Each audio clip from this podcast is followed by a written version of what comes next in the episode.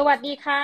สวัสดีครับผม ยินดีต้อนรับกลับเข้าสู่รายการ StartYup เพราะสตาร์ทอัพไม่มีคำว่าเรียบ ในรอบสัปดาห์นี้นะจ๊ะ ทุกท่านยังคงอยู่ด้วยกันกับ podcaster น้องหมีเช่นเคยนะจ๊ะ และที่สำคัญเราก็อยู่ด้วยกันกับพี่โสภณโสภณ ศุภมั่งมีแห่ง aomMONEY สวัสดีค่ะ ว่าจะถามอยู่ว่าสัปดาห์นี้เป็นยังไงบ้างคะพี่โสภณเหมือนไม่ได้ไม่ได้ถามเรื่องส่วนตัวกันมานานแล้วสักพักหนึ่งอาทิตย์ที่แล้วเหมือนไปกรุงเทพไปงานเปิดตัวเปิดบ้านของบริษัทแล้วผมก็จะได้เจอ เหล่ากูรูการเงินที่เราแบบเคยเทคคลาสกับเขาด้วยนะ เช่น คุณปั้นเงินอะไรเงี้ย ผมก็เคยไปเทคคลาสกับเขา เมื่อก่อนไม่เคยรู้จักกัน งานนี้ก็แบบเออได้ไปนั่งคุยอะไรเงี้ยครับ คุณต้ากวินอะไรเงี้ย ได้ได้รู้จักกัน แล้วก็มีคุณแบบเฮวินเดดดี้ที่เป็นนักลงทุนสำหรับคนที่เป็นแบบครอบครัวอะไรเงี้ยเนาะ งานมันก็เหมือนคล้ายๆกับว่าเชิญสื่อต่างๆมา แล้วก็มานั่งแชร์สิ่งที่เรากำลังจะทำปีนี้อะไรเงี้ยครับ เราพร้อมจะ partner กับทุกคนนะ เพื่อที่จะ ทำให้แบบเราเติบโตไปด้วยกันอะไรประมาณนี้ครับ ก็ถือว่าเป็นงานที่ได้ไปเจอคนมากมายแล้วเป็นครั้งแรกในการขึ้นเป็นพิธีกร ก็สนุกดีครับ เป็นประสบการณ์ใหม่ที่แบบได้ทำอะไรที่แบบไม่เคยทำมาก่อน แล้วก็มีเรื่องหนังสือเล่มใหม่หนังสือแปลเล่มหนึ่งที่แปลเสร็จแล้วจะออกกับ c ีเอ็ดนะครับ อันนี้ส่งต้นฉบับไปหมดละ แล้วก็ยังไม่รู้ว่าน่าจะออกเมื่อไหร่แต่ว่าคิดว่าน่าจะเร็วๆนี้ จะไปเล่นเกี่ยวกับธุรกิจนะครับ เป็นแนวคิดปรัชญาการบริหารของคนที่เป็นอดีต CEO ของ Best Buy เข้ามาช่วงที่ Best Buy กำลังจะล้มละลาย และเขาเข้ามาพลิกฟื้นธุรกิจกลับมาเฉิดฉายครั้งหนึ่งได้ เขาทำยังไง แล้วก็แนวคิดที่แบบใช้พนักงานเป็นศูนย์กลางนะครับแล้วก็ทำให้ทุกคนแบบเอ่อมีเป้าหมายร่วมกันกับบริษัทได้ยังไงอะไรประมาณนี้ครับ ก็ถือว่าเป็นหนังสือที่อ่านแล้วทำให้เห็นว่าเออโลกทุนนิยมที่ทุกคนเนี่ยได้ประโยชน์ มันมีโอกาสเกิดขึ้นได้จริงๆนะเพียงแต่ว่าคุณต้องเข้าใจว่าต้องทำยังไง อันนี้ก็หนังสือแปลเสร็จไปแล้ว และหนังสือเล่มเพิ่งส่งต้นฉบับไปให้สำนักพิมพ์หนึ่งอันนี้ยังบอกไม่ได้แล้วกันสำนักพิมพ์หนึ่งก็คุยกันเมื่อเช้าว่าเฮ้ยสนใจไหมใส่ต้นฉบับเล่มนี้อะไรเงี้ยครับเพราะว่าต้นฉบับมันเนี่ยผมก็ถือมาสักพักนึงแล้วแล้วก็เป็นเป็นงานที่ค่อนข้างห่วงพอสมควรอยากจะออกกับสำนักพิมพ์ดีๆอะไรเงี้ยครับจนกระทั่งเมื่อไม่นานวันนี้ผมได้รู้จักกับน้องคนหนึ่งเขาทำฝ่าย marketing ของบริษัทนี้ แล้วก็แบบอยู่ๆเมื่อเช้าผมก็รู้สึกว่าเอ๊ะ ลองส่งต้นฉบับลองหรือว่าลองทักน้องไปดีไหมเผื่อว่าเขาสนใจ ก็เขาสนใจครับ ก็เมื่อเช้าก็เพิ่งส่งอีเมล เป็น propose แบบทางการเนาะว่าเออเนี่ยผมมีต้นฉบับแบบนี้นะ ทางสำนักพิมพ์สนใจไหมอะไรเงี้ยครับเพิ่งส่งไปเมื่อตอนบ่ายก็หวังว่าสื่อเล่มใหม่จะออกเร็วๆนี้ และหนังสือแปลอีกเล่มหนึ่งก็เริ่มแปลแล้ว แล้วก็ตอนนี้ใกล้เสร็จละอีกประมาณยี่สิบเปอร์เซ็นต์นั้นออกกับมติชน โอ้โหแบบมีค่อนข้างที่เยอะครับงานเขียน ถือว่าเป็นช่วงที่งานยังชุกแล้วก็เป็นงานที่แบบ ที่ดีอะครับ เราก็รู้สึกว่าขอบคุณขอบคุณทุกคนที่แบบได้ได้ส่งงานมาให้เรา แล้วก็ได้ได้ทำงานที่เรารักด้วยครับผมวันนี้จริงๆอะจะพูดเรื่องที่แบบก็ดูมีความใกล้เคียงกับพี่โสภณระดับหนึ่ง อันนี้ก็จะเป็นออกแนวแบบคุณพ่อสู้ชีวิตใช่ปะอ่าแบบคุณพ่อสู้ชีวิตทำงาน เออทำงานก็ต้องมาซื้อหุ้นให้ลูกอะไรอย่างเงี้ย แต่ว่าอืมเดี๋ยววันนี้เราจะพาไปเจอกับคุณแม่ คุณคุณแม่แม่ใช่ไหมครับอ่าไม่ใช่แม่นะแม่แม่อย่างนั้นไม่ใช่นะ คุณแม่สู้ชีวิต ซึ่งแบบสู้ตอนจบแล้วไปได้ดี พี่โสภณ อยากจะมาเมาท์ให้ฟังมากวันนี้สตาร์ทอัพอันหนึ่งนะครับ ชื่อว่า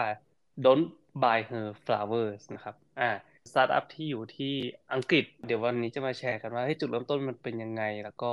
ทำทำยังไงถึงตอนนี้ครับ มียอดขายได้ประมาณ 3 ล้านเหรียญละเริ่มตั้งแต่ประมาณปี 2010 นะครับ ตอนนี้ก็ประมาณ 10 กว่าปี ก็ทำมาคนเดียวเรื่อยๆ แล้วก็อ่าจนกระทั่งตอนนี้ครับ มียอดขายประมาณ 3 ล้านเหรียญ แล้วก็ตีเป็นเงินไทยก็ประมาณร้อยล้านเนาะร้อยล้านบาท ถือว่าประสบความสำเร็จแล้วนะครับ ถ้าดูจากชื่อครับ Don't Buy Her Flowers เนะเราอาจจะคิดว่าเฮ้ยมันเป็นธุรกิจเกี่ยวกับอะไรวะอาจจะฟังไม่ออกอาจจะอาจจะคิดไม่ออกจากชื่อนะ แต่ว่ามันเป็นแบบธุรกิจการให้บริการจัดของขวัญสำหรับคนพิเศษในชีวิตของคุณนะครับ อย่างเช่นว่าเอ่อน้องหมีกำลังจะเรียนจบ ผมก็เอ้ยแบบอยากซื้อของขวัญให้น้องหมีแต่ไม่อยากซื้อดอกไม้ให้แล้วอะมันน่าเบื่อปะใช่ไหมงั้นเดี๋ยวผมเข้าไปเว็บไซต์เนี่ย Don't Buy Her Flower เสร็จปุ๊บมันก็จะมีกล่องให้เลือกครับ ก็จะมีกล่องขนาดกล่อง แล้วก็เราก็เลือกได้เลยว่าเราอยากจะใส่สินค้าอะไรบ้าง เขาจะมีจัดเป็นธีมให้ด้วยนะทีมคุณแม่ทีมคุณพ่อทีมเด็กวัยรุ่นทีมสำหรับ graduation มันเป็นเป็นกล่องของขวัญนะครับ หลายๆทีมพอเราเข้าไปเสร็จปุ๊บอะมันก็จะมีให้เลือกอย่างเช่นว่าเฮ้ยทีมเนี้ยเราสามารถที่จะ customize ได้ DIY กันเองว่าอะกล่องเนี้ยฉันอยากจะเอาเป็นอะอย่างเช่นสมมติว่าน้องมีชอบอ่านหนังสืออะไรเงี้ยผมก็จะเลือกหยิบหนังสือสักเล่มหนึ่งที่น้องคิดว่าน้องมีน่าจะชอบ รือไม่ก็อาจจะเป็นหนังสือสักเล่มหนึ่งสำหรับ graduation อาจจะเป็นแบบหนังสือที่แบบแรงบันดาลใจอะไรเงี้ยครับ Steve Jobs Warren Buffett ว่าไป ก็คลิกใส่เข้าไปเสร็จปุ๊บอาจจะเลือกอีกอย่างนึงอาจจะเป็นอะน้องหมีชอบเทียนหอมเนี่ยผมก็จะเลือกใส่เทียนหอมเข้าไปคือเหมือนคล้ายแบบจัดกล่องของขวัญอะพอจ่ายตังค์อะไรเสร็จปุ๊บเรียบร้อยเนี่ยเขาก็จะส่งของขวัญนะครับไปที่บ้านของคนที่เราอยากจะส่งให้ นี่คือไอเดียพื้นฐานของ Don't Buy Her Flowers นะครับเป็นไอเดียที่น่าสนใจเพราะว่ามันเริ่มต้นนะครับจากผู้หญิงคนหนึ่งที่ชื่อสเตฟ ดักลาสเธอเป็นคุณแม่แล้วกัน เริ่มเป็นคุณแม่ช่วงประมาณปี 2010นะครับ ท้องลูกคนแรก ปัญหาคือว่าพอลูกเกิดมาเสร็จปุ๊บอะครับ เธอแบบโหยุ่งมาก ด้วยความที่คนไม่รู้จะซื้อของอะไรให้เธอครับ เขาก็ซื้อดอกไม้ให้ ซื้ออะไรให้กับคุณแม่ไปเยี่ยมคุณแม่ไปเยี่ยมเพื่อนอะไรเงี้ย เราก็รู้สึกว่า เออซื้อดอกไม้ไปให้สักช่อหนึ่งแต่เราเป็นการเพิ่มภาระให้เขานะคือแบบว่าเราซื้อดอกไม้ไปให้เขาใช่ไหมเขาต้องมานั่งหาจากการใส่ดูแลเขาต้องมานั่งมาเปลี่ยนน้ำ แล้วก็คิดดูอะสิบคนสิบช่อห้าสิบคนห้าสิบช่อนะเต็มบ้าน แล้วก็คือก็แบบเธอก็มีเพื่อนเยอะ แล้วทีนี้เพื่อนก็ให้ดอกไม้มาเรื่อยๆจนกระทั่งแจกันที่บ้านไม่มีใส่ แล้วก็ดอกไม้มันก็เน่า แต่ไม่พอเธอต้องมานั่งเปลี่ยนดอกไม้เปลี่ยนน้ำเปลี่ยนอะไรเงี้ยครับ จนกระทั่งแบบเธอรู้สึกว่าเฮ้ยไม่ไหวแล้ว มันเป็นอย่างอื่นได้ไหม Don't buy me any more flower อะไรเงี้ยก็เลยกลายเป็นชื่อตัวนั้นมา ไม่เอาดอกไม้แล้วได้ไหมเธอก็เลยรู้สึกเฮ้ยมันเป็นไอเดียที่น่าสนใจ ถ้าถ้าสมมติแบบเราอยากจะซื้อของให้คุณแม่มือใหม่อะไรเงี้ยครับ คุณแม่คนเนี้ยเขาต้องการอะไรบ้าง เขาก็คิดถึงตัวเอง ฉันอยากจะได้อาจจะเป็นโลชั่นนะฉันอยากจะได้ อยากจะได้แบบ soap bar อะไรเงี้ยครับ เกลือใส่อ่างอาบน้ำฉันอยากจะได้ครีมทาผิว ฉันอยากจะได้ขอคุณแม่สำหรับ pamper ตัวเองสำหรับแบบดูแลตัวเองอะไรเงี้ยครับอ่ามาส์กหน้ากลางคืน เธอก็เลยเริ่มไอเดียนี้ ถ้าสมมติเราสามารถที่จะจัดกล่องของขวัญอะให้กับคุณแม่มือใหม่อะมันจะ work หรือเปล่า ตอนนั้นเธอเป็นนักการตลาดอยู่ที่บริษัทแห่งหนึ่งในลอนดอน แล้วก็เธอก็เริ่มไอเดียเนี่ยครับในห้องว่างของเธอตอนแรกก็เริ่มแบบใช้เว็บไซต์เนี่ยให้น้องชายสร้างขึ้นมาเสร็จปุ๊บ เธอก็เริ่มจัดเป็น set box นะ คือแบบจัดเป็น set box ก่อนก่อนแบบเซตสำเร็จรูป ไม่มีการ custom ไมก็คือเธอก็ซื้อของมาใส่ใส่ใส่แล้วก็อะเริ่มขายจากตรงนั้นไป ธุรกิจก็เริ่มพิกอัพไปได้เลยพอสุดท้ายครับ ภายในปี 2014 เธอทำมาประมาณเริ่มประมาณ 2010 เนาะทำประมาณ 4 ปี เธอก็ ตัดสินใจลาออกจากงานประจำแล้วก็มาทำธุรกิจส่วนตัวของตัวเอง จนกระทั่งเมื่อปีที่แล้ว ก็ได้เงินไป 3 ล้านนะครับ ก็ยอดขายอยู่ที่ประมาณร้อยล้านร้อยล้านบาท ซึ่งเธอก็ให้ข้อคิดครับว่าสำหรับคนที่อยากจะเริ่มทำธุรกิจของตัวเองอะมีอยู่ห้าอย่าง อันนี้เดี๋ยวผมแชร์ให้ฟังเนาะเธอเธอแชร์เรื่องนี้แล้วก็ผมรู้สึกเออมันน่าสนใจดีอะไรเงี้ยสำหรับคนที่อยากทำธุรกิจเนาะข้อแรกครับเธอบอกว่าอย่าเพิ่งลาออกสำหรับหลาย ๆ คนอะ สำหรับผมผมก็ผมก็เป็นเหมือนกันนะเวลามีไอเดียอะไร หรือว่าแบบอยากจะทำอะไรอะ เราอยากจะพุ่งเข้าไปเต็มตัว อยากจะแบบทุ่มให้มันสุดตัวใช่ปะว่า เออ มันต้องเกิดอะไรเงี้ยครับ ถ้ามันถ้าเราไม่ทุ่มสุดตัว มันจะเกิดได้ยังไงอะไรประมาณนี้ ซึ่งเธอก็บอกว่ามันอาจจะเป็นความคิดที่ผิด เพราะว่าเอาจริง ๆ แล้วอะขนาดเธออะมียอดขายที่แบบดูดีนะ ในช่วงแบบปีสองปีแรกอะเธอยังไม่ลาออกเลย เธอรู้สึกว่าตราบใดที่เรายังสามารถที่จะ manage เวลาของตัวเองได้ และทำให้ธุรกิจของเราเติบโตได้ โดยที่มีความปลอดภัยของงานประจำไปด้วย ไม่เสียงานประจำและธุรกิจแบบไซไซฮัสเซิลหรือว่างานเสริมเนี่ยมันก็ค่อยๆ เติบโตไปของมันอะ คุณก็ไม่จำเป็นที่ต้องแบบลาออกจากงานประจำเข้าใจไหมเพราะว่ามันอาจจะเกิดอะไรขึ้นก็ไม่รู้ในอนาคตแล้ว ถ้าสมมุติว่าเรายังมีความมั่นคงทางด้านการเงินแบบงานจากงานประจำเนี่ยมันก็ทำให้คุณแบบไม่กดดันทำให้คุณสามารถที่จะโอเปเรตบิสเนสของคุณเนี่ยไซฮัสโซเนี่ยได้อย่างแบบ มี creativity อะครับ ก็คือเหมือนคล้ายว่าพอเราไม่กดดันปุ๊บอะเราก็สามารถที่จะใส่ความรู้สึกหรือว่าใส่ตัวตนหรือว่าแบบลองนั่นลองนี่ลองผิดลองถูกได้ดีกว่าตอนที่เรารู้สึกกดดันกับตัวเองว่าอะเฮ้ยแบบฉันต้องทำให้มัน work ไม่งั้นฉันจะไม่มีอะไรกินเลยประมาณเนี้ยกว่าเธอจะลาออกก็สี่ปีนะผมเธอก็บอกว่าเออเนี่ยการมีความปลอดภัยเรื่องเงินเดือนเนี่ยไม่ใช่เรื่องแย่นะระหว่างทำให้ไอเดียมันชัดเจน เพราะนี่อาจจะเป็นงานเสริมแรกและผลมันอาจจะไม่ได้ออกมาอย่างที่คิดก็ได้สำหรับคนที่ยังไม่เคยทำธุรกิจนะครับ หรือว่าทำมาก่อนแล้วมันจะยังไม่ประสบความสำเร็จอะไรเงี้ยครับเพราะฉะนั้นเนี่ยถ้าสมมติมีงานประจำอยู่ตอนนี้แล้วอยากจะเริ่มทำเสริมก็ลองทำนะครับในช่วงเวลาว่างจัดเวลาให้ดีทำให้มันค่อย ๆ เติบโตแต่ว่าในมุมของผมนะอยากจะเสริมตรงนี้ก็คือ ถ้างานประจำไม่ได้แย่เอางี้ดีกว่า คือถ้าสมมติว่างานประจำมันแย่ แล้วงานเสริมคุณแบบได้อะผมว่าก็ปล่อยอะคือในในมุมมองผมรู้สึกว่า มันต้อง trade กันนะครับ งานประจำมันโอเคก็ทำต่อไปแต่ว่างานงานประจำมันห่วยแบบเป็น toxic workplace อะไรเงี้ยครับ ก็ที่จริงมันมันก็ต้อง trade นะมันอาจจะ work กว่าถ้าแบบเราไม่เครียดจากงานประจำแล้วมาทำงานของเราเองอะไรประมาณนี้ครับ ก็ต้องดูให้ดีเนาะว่าเราอยู่ในช่วงไหน ข้อ 2 ครับ ให้พยายามพึ่งพาเครือข่ายนะครับเธออธิบายว่าแบบเวลาเราขายของอะเราไม่อยากขายให้คนใกล้ตัวน้องหมีเคยเป็นไหมเกรงใจเออ เกรงใจ เออ ใช่นี่แหละ มันเป็นความเกรงใจเราไม่อยากไปยุ่งกับเขาหรือว่าเราไม่อยากจะไปแบบเฮ้ยเนี่ยช่วยซื้อหน่อยอะไรประมาณนี้คือมันดูเขาอาจจะซื้อเพราะเขาเกรงใจเราถูกปะเขาอาจจะไม่ได้อยากซื้อ เพราะว่ามันดีหรือว่าอะไรเงี้ย เราก็รู้สึกแบบนี้ อันนี้แต่ว่าเธอว่าอันเนี้ยเป็นความคิดที่ผิดเธอบอกว่าเริ่มจากเครือข่ายใกล้ตัวก่อนเลย เอาเป็นคุณแม่ก็ได้ผู้ปกครองที่แบบไปโรงเรียนเดียวกับลูกอะไรเงี้ยครับ ลองถามเขาดูว่าเขามีความสนใจเกี่ยวกับเรื่องนี้ ยังไง หรือว่าแบบเฮ้ยเนี่ยก็คุยกันเล่นๆก็ได้ว่าเออเนี่ยฉันมีผลิตภัณฑ์แบบเนี้ยเธอคิดว่ามันจะเหมาะกับใครบ้างอะไรประมาณนี้เหมือนคล้ายๆกับใช้เครือข่ายของตัวเองครับให้ดีที่สุดเขาบอกว่าเวลาจะถามคนที่ทำงานด้วยเนี่ยเขากลับบอกว่าหาคนที่อยู่ในเครือข่ายของคุณ แทนที่จะจ้างพนักงานข้างนอก คือในในความคิดของผมอะผมอยากจ้างพนักงานข้างนอกเพราะอะไรรู้ป่ะเพราะเราสามารถที่จะคอนโทรลได้เว้ยคือมันไม่มี emotional ไอ้ attachment อะมันไม่มี emotional ที่แบบว่าเอ้ยคุณเป็นญาติฉันฉันพูดอะไรไม่ได้อะไรเงี้ย แต่ว่าสำหรับเธอเธอกับมองอีกด้านหนึ่งเธอมองเรื่องความซื่อสัตย์เรื่องความรู้สึกที่ว่า เฮ้ยทีมเนี้ยอยากจะให้เราเติบโต ทีมนี้อยากจะให้เราสำเร็จ เพราะฉะนั้นเนี่ยได้คนที่ซื่อสัตย์มา คนที่หวังดีกับฉันที่แบบพร้อมจะให้แบบฉันเติบโตได้อะไรเงี้ยครับแสดงว่าญาติๆของเธอนี่ดีมากนะให้คนเหล่านี้ช่วยหนุน เพราะนั้นเธอก็เลยบอกว่าอย่าไปมองข้ามเครือข่าย แล้วก็พยายามใช้ประโยชน์จากเครือข่ายของที่คุณมีครับ ให้มากที่สุดเท่าที่จะทำได้เนาะมันเป็นจุดเริ่มต้นของการแบบพูดปากต่อปากด้วยนะ ถ้าสมมติแบบเราไปคุยกับคนที่อยู่รอบๆตัวเราแล้วเขารู้สึกชอบจริงๆอะเขาก็จะไปคุยต่อให้ เพราะว่าตอนเริ่มเริ่มต้นเนี่ยเงินการตลาดของเรามันยังแบบยังน้อยเนาะจะไปโฆษณาจะไปอะไรเงี้ยมันก็แบบทำให้ยากเลยครับเพราะนั้นการพูดปากต่อปากจำเป็นมากที่สุด ข้อที่สามก็คือ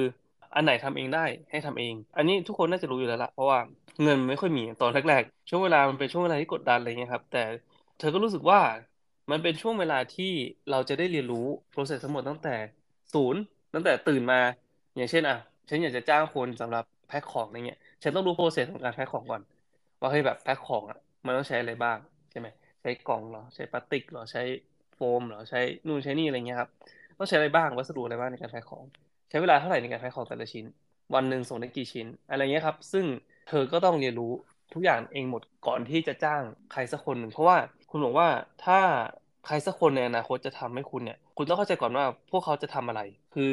เธอว่ามันไปจ้างได้แหละ มันไปจ้างพนักงานข้างนอก เราจ้างเขามาทำอะไรหรือว่ากระบวนการทั้งหมดเรายังไม่เข้าใจเลยว่าจะเกิดอะไรขึ้นอะไรเงี้ยครับ มันอาจจะเป็นการจ่ายเงินที่แพงเกินไปเนาะ ถ้าสมมติจ้างมาเสร็จปุ๊บคุณยังไม่รู้เลยว่าจะจ้างไอ้นี้มาทำอะไรเนี่ย แบบเวลาครึ่งวันมันไม่ได้ทำอะไรเลย คุณรู้แค่แบบกระบวนการแค่นี้มาทำได้แค่นี้อะไรเงี้ย คุณต้องเข้าใจก่อนว่ากระบวนการทั้งหมดในบริษัทของคุณนะครับ มีอะไรต้องทำบ้างแล้ว ค่อยจ้างนะครับ อันไหนที่ทำเองได้ให้ทำเองไปก่อน ข้อที่สี่ครับ ก็คือ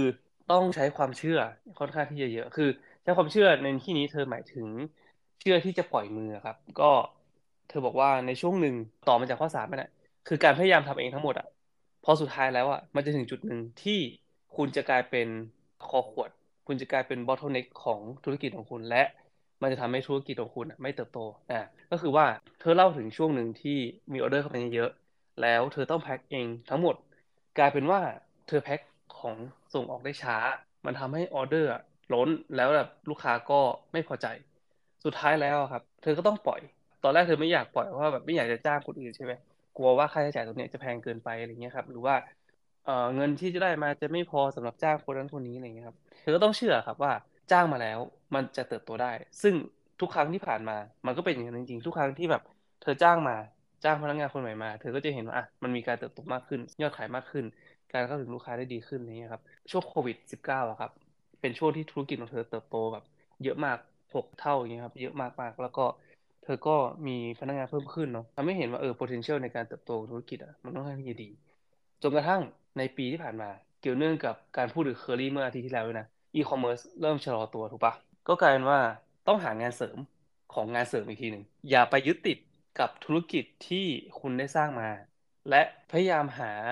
ช่องทางรายได้ของเงินอะแบบใหม่ที่แบบไม่ใช่แบบเดิมที่ที่เคยทำมา เธอพูดถึงช่วงที่ผ่านมาเนาะมีการเติบโตของอีคอมเมิร์ซค่อนข้างที่สูง โดยเฉพาะในในกลุ่มของออนไลน์การซื้อของขวัญอะไรเงี้ยครับ เพราะว่าเราอยู่ไกลกันเนาะแล้วอยากจะซื้อของขวัญให้คนอื่นอะไรเงี้ยครับ มันไปหาไม่ได้อะมันก็ต้องแบบใช้บริการพวกเนี้ย ซึ่งบริการของเธอมาตอบโจทย์ไง เพราะว่ามันเป็นของขวัญที่คัสตอมไมซ์ได้ เพราะฉะนั้นอะในช่วงโควิด -19 คนป่วยเยอะ มันก็เลยกลายเป็นแบบธุรกิจที่เติบโตค่อนข้างที่จะเร็ว จนกระทั่งเมื่อปีที่แล้ว ถึงแม้ว่ายอดขายจะขึ้นนะ แต่ว่ามันไม่ได้ขึ้นเพราะการขายของอย่างเดียว เธอมี warehouse ก็คือว่าเธอเอาของจากบริษัทอื่นๆ เป็นธุรกิจอื่นนะครับ เขาอยากจะเอาของมาฝาก ก็จ่ายค่าเช่าโกดัง ต่อไปเธอเริ่มขยาย โดยการที่ว่าเริ่มแบบแพ็คของให้ธุรกิจอื่น แล้วก็เก็บ ค่าแพ็คสร้างรายได้ขึ้นมาอีกอะไรเงี้ยครับ คือเธอมองว่าอะไรก็ตามที่เราสามารถที่จะทำได้เพื่อที่จะเพิ่ม revenue แบบช่องทางอื่น ในการเพิ่ม revenue ให้กับบริษัทอะก็พยายามเพิ่มไปเข้าไปเรื่อยๆ เพื่อที่ว่าอย่างที่เรารู้เนาะมีเงินทางเดียวอะมีโอกาสตายได้นะครับเพราะฉะนั้นถ้ามีแบบมีรายได้หลายๆทางนะครับมันมีโอกาสที่จะรอดแล้วก็เติบโตเยอะขึ้นนะเราก็เห็นหลายๆธุรกิจแหละ ไม่ว่าจะเป็นขนาดใหญ่ขนาดเล็กอะไรก็ตามครับ เราขายอย่างเดียวมันบางทีมันพอมันตันปุ๊บอะ มันจะทำให้ธุรกิจแบบไปไม่รอดเลยทีเดียวนะครับ เพราะฉะนั้นเนี่ยระหว่างที่ธุรกิจอื่นนะครับ เริ่มชะลอตัวก็พยายามหาธุรกิจใหม่เข้ามาเสริมทำให้เป็นงานเสริมของงานเสริมอีกทีหนึ่งนะครับผม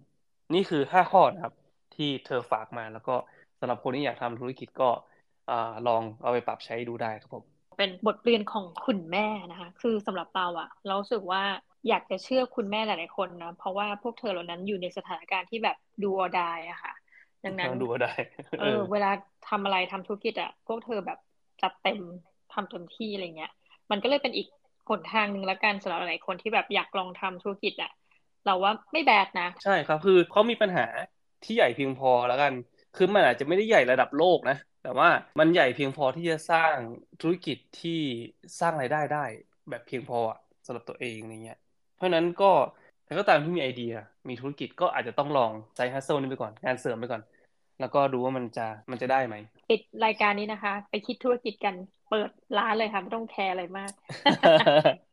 เริ่มได้ครับ เริ่มได้ธุรกิจเดี๋ยวนี้เริ่มง่ายครับผมเริ่มแบบขณะที่มีงานประจำยิ่งดี ต้องขอขอบพระคุณท่านผู้ฟังมากนะคะ ที่อยู่กันจนจบรายการและสำหรับวันนี้เราสองคนจะต้องขอลากันไปก่อนนะคะ พบกันใหม่ในรอบสัปดาห์หน้าสำหรับวันนี้ สวัสดีจ้า สวัสดีครับ